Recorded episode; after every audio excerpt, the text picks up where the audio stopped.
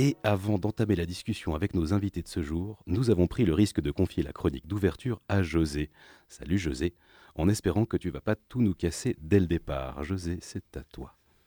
Non, non, rassurez-vous, je vais seulement être franc. Je dois vous avouer, Jessica et Guillaume, que parfois les thématiques de l'émission me donnent le vertige et que je me demande ce que je vais bien pouvoir pour ma part tirer dans les temps impartis des sujets sensibles que vous proposez que vous vous proposez d'aborder. Or donc voilà qu'il vous prend de questionner la place de l'art dans la lutte pour l'inclusion. Alors c'est très louable, merci. Mais là, euh, j'ai quand même tout de suite envie de vous dire que c'est comme si on demandait à la charité de se prendre pour l'hôpital. Je m'explique. Enfin, je ne devrais même pas avoir à m'expliquer, c'est tellement évident. Euh, vous ouvrez les yeux des fois, Jessica et Guillaume? Vous croyez vraiment que l'art se trouve dans une position dominante? Parce que, voyez-vous, c'est quand même à se demander si les arts eux-mêmes ne se trouveraient pas eux aussi dans la nécessité de lutter pour leur propre inclusion dans le système des masses médias et dans les systèmes éducatifs, dans la société en général ou dans la simple vie publique. L'art, c'est toujours un peu le truc à la marge, un truc dont on ne peut pas ne pas parler, mais dont il ne faut pas trop parler non plus. Il ne faudrait pas qu'il empiète sur le temps de cerveau disponible nécessaire à la bonne marche des affaires du monde et à la prospérité des puissants. Je parle bien évidemment de l'art qui n'est pas un pur produit d'entertainment. Après tout, l'art vient de se prendre dans la gueule il y a peu qu'il n'appartenait même pas à la catégorie des biens essentiels.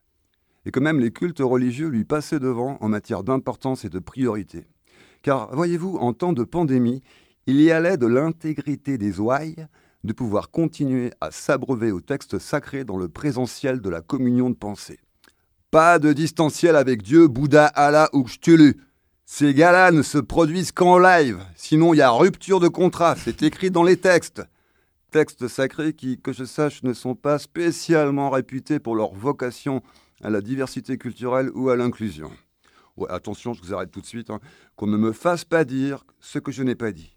Je n'ai aucun problème avec la liberté de la foi. Après tout, on vit dans une époque où le bitcoin vaut 60 000 balles à l'unité, on est mal placé pour se moquer.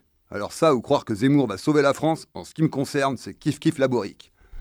Non, moi, ce qui me chiffonne, c'est qu'au XXIe siècle, on en soit toujours à se trouver dans la nécessité de lutter pour l'inclusion. Somme toute, il serait temps de renouer avec un minimum d'honnêteté et d'admettre, par exemple, que nous n'avons, toutes et tous et tous autant que nous sommes, aucune prise sur nos inclinations sexuelles ou amoureuses qu'il est vain de s'entêter collectivement à les normer, à les homogénéiser ou à les limiter dans ce qui constituerait un véritable acte d'appauvrissement de l'existence, lequel n'a pas le moindre début de consistance dans la réalité, mais qui surtout s'obstinerait à nier sans légitimité aucune l'infinité des variétés de combinaisons libidinales, comportementales, identitaires qui ont lieu depuis que le monde est monde. Évidemment, pour autant que ce ne soit pas dans la dégueulasserie à la Matzneff, et que ça ne passe pas par la destruction de l'autre. Hormis quoi, pour le reste, c'est open bar. Cette liberté, bon sang, elle va quand même de soi. L'idée devrait régner quand même, qu'on n'a pas le moindre contrôle quant à soi sur, sur qui on est, sur ce qui nous attire et ce qui nous plaît, qu'on se trouve dans l'incapacité totale de le réfréner et dans le désir irrépressible de le vivre. Qu'il est donc totalement ahurissant de vouloir exiger des autres qu'ils s'en abstiennent et qu'ils se renient. De même avec leur couleur de peau, leur culture, leur goût culinaire ou leur Pokémon préféré. Être soi, c'est plus fort que soi, pour parler comme le cognitiviste Jean-Claude Van Damme. On n'a pas prise là-dessus. Partant de là, l'art, dans un large champ de ses disciplines, ayant à partie avec la représentation, il est évident qu'il a à représenter le monde, à partir de ce qu'il est et tel qu'il est, dans son infinie variété, s'il entend s'en inspirer et l'exprimer. Il n'a pas à le refouler, à le censurer, à se l'interdire, à pactiser avec la police de la visibilité permise. Les stratégies d'évitement appartiennent au passé.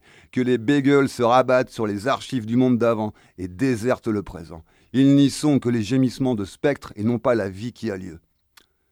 En revanche, la sorte d'équation qui voudrait que la pratique de l'art soit l'équivalent de la lutte me laisse perplexe. Et je crains que malgré ce cas de plaisant et de flatteur pour les artistes le fait de le croire, la force de transformation du monde se trouve davantage dans l'engagement politique et citoyen, dans le débat public et les actions collectives, que dans la présentation d'une œuvre, du moins à de rares exceptions artistiques près. On ne se penche pas assez sur la notion de l'art comme réceptacle des phénomènes sociaux de son temps, comme accompagnateur et non pas producteur de ces phénomènes sociaux. Enfin, pour terminer, la notion d'inclusion, empruntée par les sciences sociales à d'autres disciplines scientifiques qui en usaient bien avant elle, ne me semble pas aller entièrement de soi quant au projet politique qui nous occupe. J'en veux pour preuve le concept d'inclusion en mathématiques défini comme suit. L'inclusion est une relation binaire indiquant qu'un ensemble est un sous-ensemble d'un autre. Et je vous laisse réfléchir là-dessus.